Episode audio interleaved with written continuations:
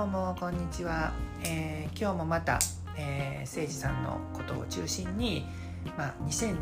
日は2021年度のシーズンのことをちょっと振り返っていきたいと思っています。で正直あの2021年度ってあのその前の年がそのコロナで大変な1年だったんですけど、まあ、その影響なのかどうか分かんないですけどなんか2021年ってねあんまりあんまり記憶ないんですよね。あちゃんとあの野球見に行ったりとかしたんですけどなんかあんまりこうパッと思いつくことがないんですよね。やっぱり2020年度がすごくこう印象深い1年だったので1年だったのでまあそのけそのせいかもしれないんですけれどもなんかこう2021年度ってなんかポカーンとこう空いてる感じなんですがただこの2021年度に向けてでまあ2021年度シーズン始まってっていうのは結構あのちょっと振り返ってみるといろんなことがありました。ちょっとざっと説明だけしとくと、まあ、もちろん交流戦は復活したと。その2021年の1月2月まあ3月からですよね交流戦。ちょうど4月、まあ、3月後半からの2021あのペナントレースが始まる前のオープン戦復活しました。それとあとこの年には、まあ、クライマックスシリーズもあのもちろん復活したんですよね。であのー、まあ2020の後半から2020年度の後半からお客さんも少しずつ入れてですね試合もするようになったので、まあ、もちろん2021年度っていうのは最初からお客さんを有観客でやったやってたと思うんですね。でこの21年度っていうのはもう一つそのクライマックスシリーズもあったんですけれどもで交流戦もあってもちろんオープン戦あって交流戦あってで夏にですね覚えてますかね？エキシビジョンマッチってあったんですよね。エキシビエキシビジョンマッチ。あのなんかなななんでそれができたのかちょっと覚えてないんですけどまあ多分その前の年がなんか結構やっぱりファンの人にとっては辛い辛いっていうか野球見に行けなかったっていうこともあってなんかこう特別にその21年度は夏にね8月やったと思うんですけどエキシビジョンマッチって言ってそのペナントレースのあの勝敗には影響しないけれどもまあなんかこうエンターテインメントっていうか余興的な感じであの試合があったんですよね。まあ、なんかね選手の方々にとってはなんか結構負担やったんちゃうかなと思うんですけれどもなんか私たちファンからするとねあのなんかすごくラッキーで感じで私もそれ見に見に行ったんですけれどもねで、まあ、そんな、あのー、ことのそん、まあ、そういうことがねあったシーズンだったと思います。でえー、っとまずね本当にねこの21年度って本当覚えてないんですけれどもあのジャイアンツとしてなんか今日はちょっとあのバラバラに喋りますけどジャイアンツとしてどうなんですかね？新しい取り組みやったんかな？ちょっと私もそんなに長いファンじゃないのでわからないんですけれどもオレンジのオレンジ色のねユニフォームっていうものがあってそれで、えー、試合した。それもすごくこう印象的、まあ、オレンジってねジャイアンツのチームカラーですけれどもなんかオレンジ色のユニフォームユニがあった。っていうことがあったのとあとやっぱりこの21年度っていうのは20192020とはリーグ2連覇してたんですけれども21年度は確かリーグ3位ですよね。で、まあ、リーグ優勝できなかったということでで、まあ、CS であのヤクルトと阪神と、まあ、ジャイアンツだったんですけれども、まあ、最初阪神とタイガースとやって2位のタイガースとやって、まあ、なんとか勝ててで1位のヤクルトスワローズとやってなんとか日本シリーズに進めるんじゃないかなみたいなその期待があったんですけれどもちょっとこの年は残念ながら、えー、クライマックスシリーズも勝ち抜くことができずにあの、まあ、リーグ優勝を逃して日本シリーズ出場も、まあ、なくなったっていうね、まあ、そういう1年でしたよね。なんかちょっとなんかちょっと暗雲が漂うというかなんかちょっと分からんけれどなんかそんな1年だったなと思います。であの私的にはこの21年度、まあ、どんな感じだったかなというと、まあ、あのオープン戦からあの参加してあの、まあ、京セラドームでのオリックスとのオープン戦とあと甲子園での、えー、タイガースとのオープン戦を見に行ってで、えー、シーズンが始まったということですよね。であのー、この年にですねちょっと全然関係ないんですけれどもあの政治さん絡みで言うとそのまあ選手ってその遠征行くじゃないですかその遠くの,、まあ、その戦うチームの本拠地でやる時には、まあ、ジャイアンツの場合は東京から、まあ、新幹線とか飛行機乗って、えー、相手チームのホームに行きますよね。でその間の移動の、まあ、選手たちの様子っていうものが結構スポーツ記者の人たちが写真を撮ってコメントつけて SNS とかにアップするんですけれどもこの年にですねあの誠司さんを含めジャイアンツの選手の何名かの方があのシュプリームシュプリームシュプリームっていうかなシュプリームのあのブランドのトートバッグ持ってはったんですよね。でなんかそれがなんかすごくこうファンの中では話題になったんです実は。でえー、っと誠司さんは赤色のシュプリームのトートバッグででえっともう一人ねあの住谷さんっていうねもう一人あのキャッチャーの同じ守備の人が黒色のシュプリームトートバッグ持ってあってあなんかこう色違いでペアだみたいな感じでわーって感じでこうみんなで、まあ、赤結構目立つねみたいななんかそのかっこいいねみたいなことで SNS からこうにぎわったんですけれどもちょうどね私もカバンが欲しいなと思っててであシュプリームあのカバンって結構何でもいっぱい入りそうやなとそのせいさんたちが移動の時持ってるのを見た時に確かあの他の選手ってねなんか結構大きな荷物だったんですけれどもなんかせいさんってあのシュプリームの赤いトート1個だけで移動しはったように思うんですね。で結構なんかいっぱい物入るんだと思ってでちょっと私もなんかカバン欲しいなと思ってでちょっとネットで探してみたんです。じゃあまあ赤色とか黒色とかねそのせあのせいさんと住谷さん持ってるのあったんですけれどもさすがにちょっとなんかね赤って結構インパクトありますよね。で黒っていうのもなんかこうななんかこう無難というか。で私がホームページでシュプリームのトート見た時にパープルがあったパープル紫があったんですよ。でパープル結構可愛いんじゃないかな。紫色ってあんまないよなと思って。で私実はパープルを購入しました。そしたらあの本当にあの優れものでもう今でも持ってるんですけれども本当たくさん入るしなんか23泊ぐらいた旅行ができるようなトートバッグの大きさでその内容中身の内容量それぐらい大きな感じでで最初ねパープルっていうとなんかちょっと紫ってどうなんみたいに思うんですけれどやっぱりあの何て言うかなこう中間色っていうかなそのパステル系のそんなにこう紫紫してないパープルだったので意外にねパープルってどんな服にも合うんですよ。どんな服にでもそのカジュアルな格好にも合うしまあ逆に言うと本当スーツにも合うしカチッとした服装も合うし本当いろんな服装にあの馴染んでくれるんですねパープルって。なんか赤黒ってね、まあ、割とこうよくある色なんですけれども紫ね結構、ね、狙い目ですよ。どんな格好にもね合います。本当に。だからすごい重宝してシュプリームのトートバッグ今も私ずっと使ってます。最近なんかちょっとせいさんね持ってはらへんみたいですけれどもね。まあそういうことがまあ一つあったのとでその2021年度シーズンは、まあ、そのさっき言ったようにあのエキシビジョンマッチがねあったんですよね。結構ねあの2日間かなんかそれぐらいあの夏に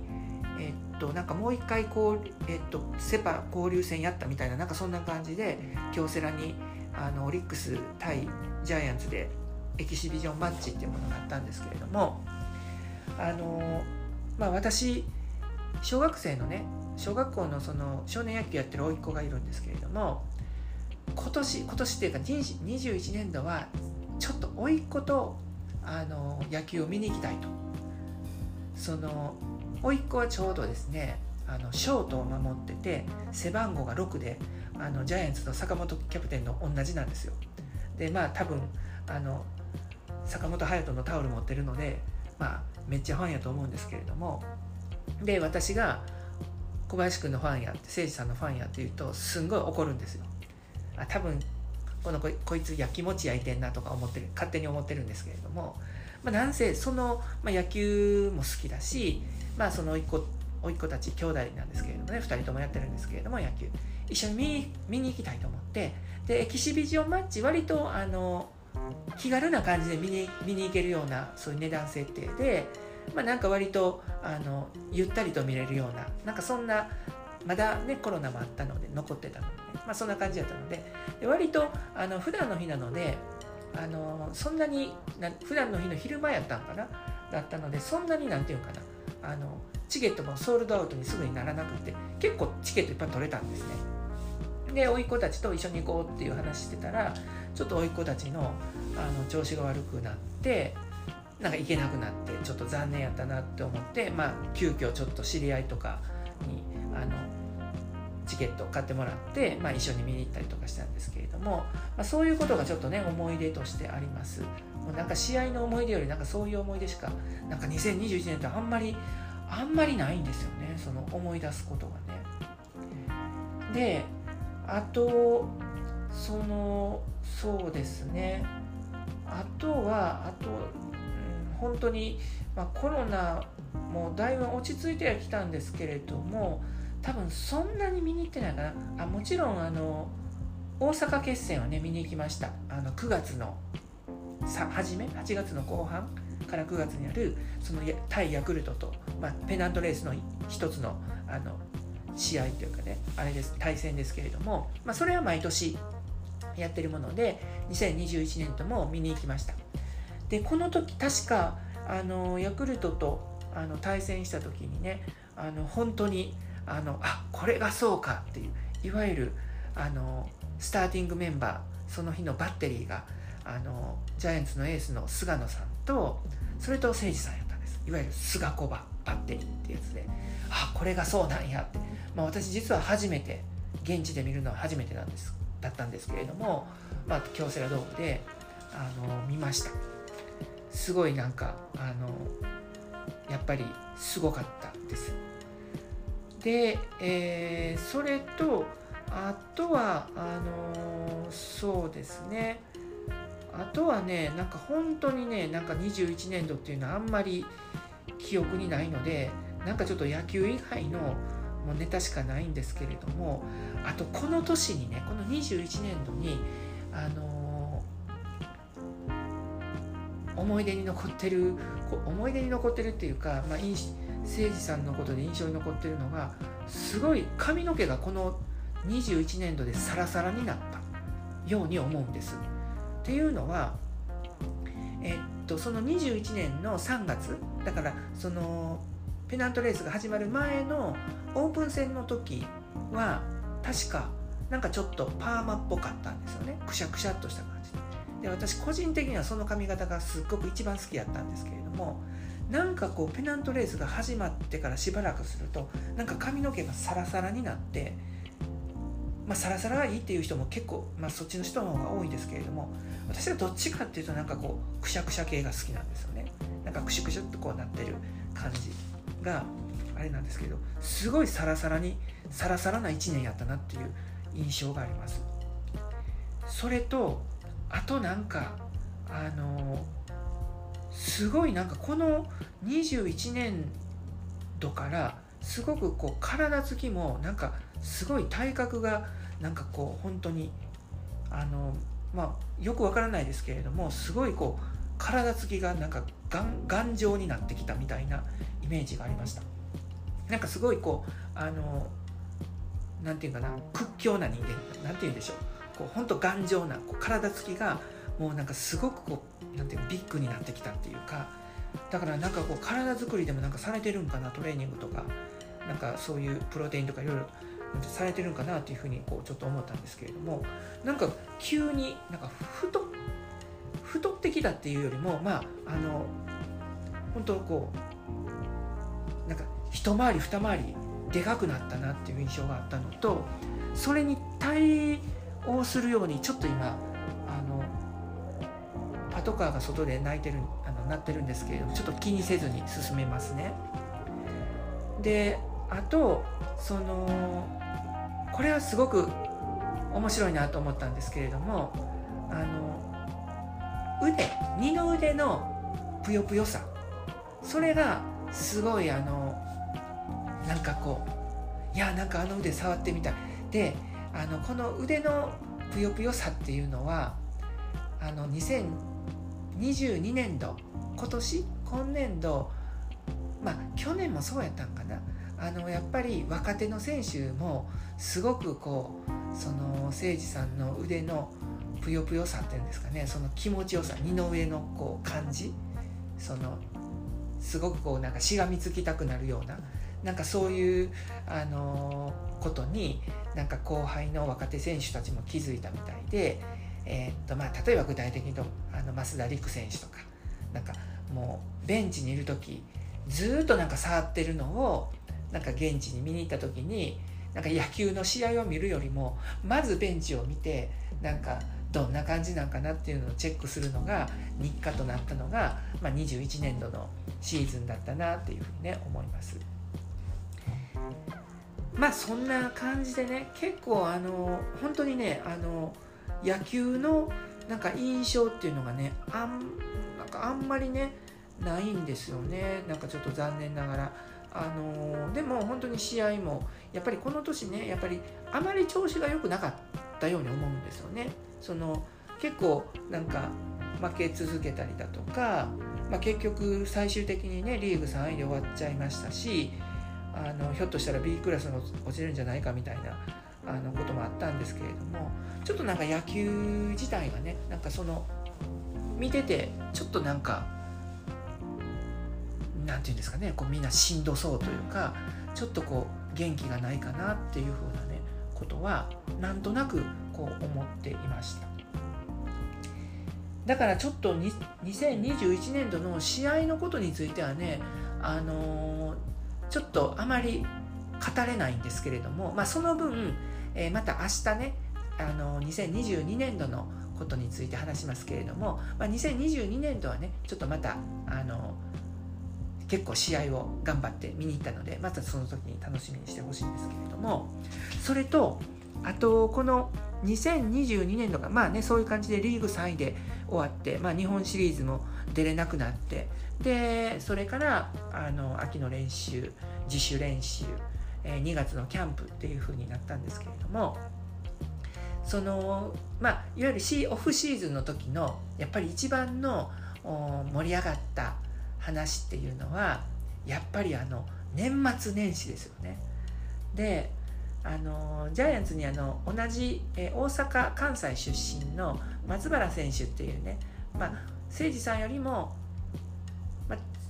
何歳ぐらいですね？あのちょっと若い選手がいらっしゃるんですけれどもその年末年始にあの松原選手と誠司さん2人で過ごされたようでちょうど松原選手がインスタグラムをやってはってそこに一緒に何、て言うんですか初詣に行った。そんな写真がアップされてたんですね。でそれがあの大阪のねある有名なあの神社なんですね。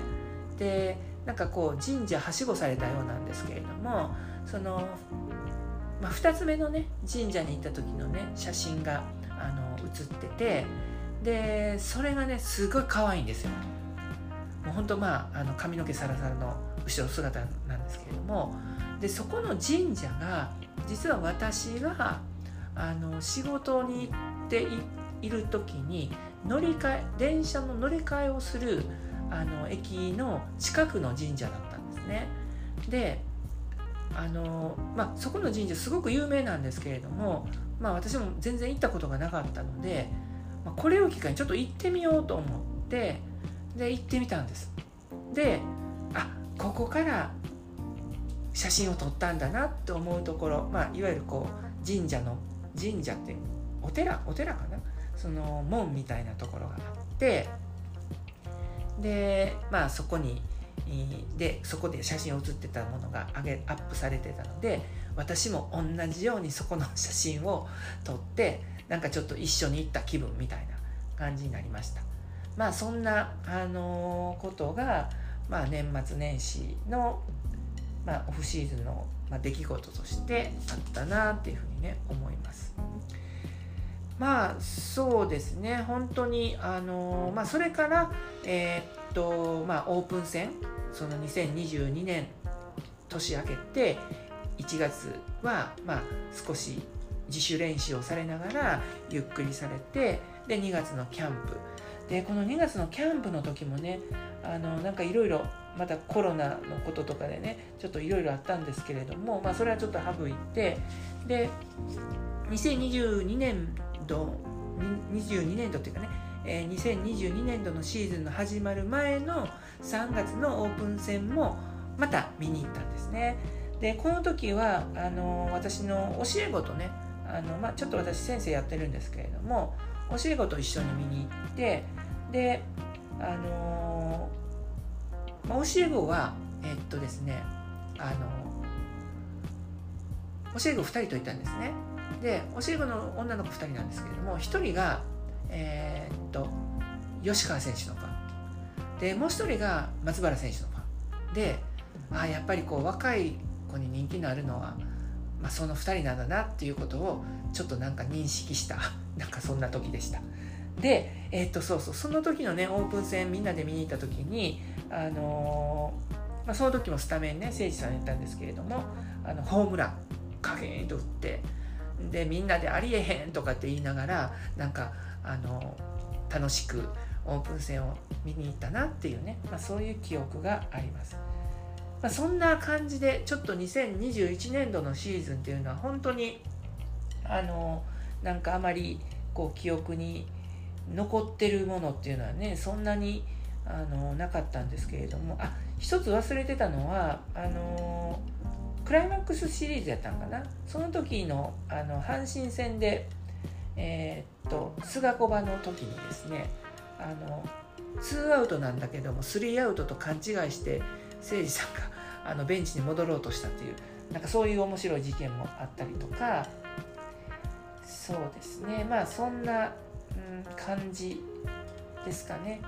まああのー、コロナが猛威を振るった翌年っていうこともあったので、まあ、球まあ、野球界もねいろんなあのファンを楽しませてくれるような取り組みをされたんですけれどもあのちょっとやっぱりジャイアンツっていうところで話をするとやっぱりこうあまりこう本調子じゃなかったのかなっていう、まあ、ざっくりした印象があります。はいまあ、そういう形でですね、まあ、2021年度のシーズンが終わって、えー、まあいよいよあの今度は明日2022年度のシーズンについて振り返ってみたいと思ってます。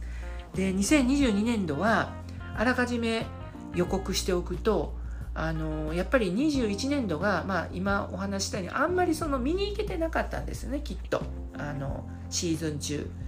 いろいろとバタバタしててだからとでまだあのそんなにチーム状態も良くなかったのであのやっぱり2022年度は最低でも月に1回は球場に出向いてジャイアンツの試合を見ようということを心がけて心がけた年代だあの2022年度、まあ、今年ですよねだったんですね。だからあのー、本当に、えー、今年2022年度はですねもう本当にすごいもう一生分ぐらいなんか野球を見に行っていろんな試合を見ていろんな経験をしていろんなことを考えていろんな誠司さんを見てきたなって思ってますのでまた明日そのことについてはあのここでポッドキャストでお話ししたいと思います。はい、それではあのちょっとあまりあの内容のないあの第3回目でしたけれどもあのご清聴いただいてありがとうございました。それじゃあまた明日。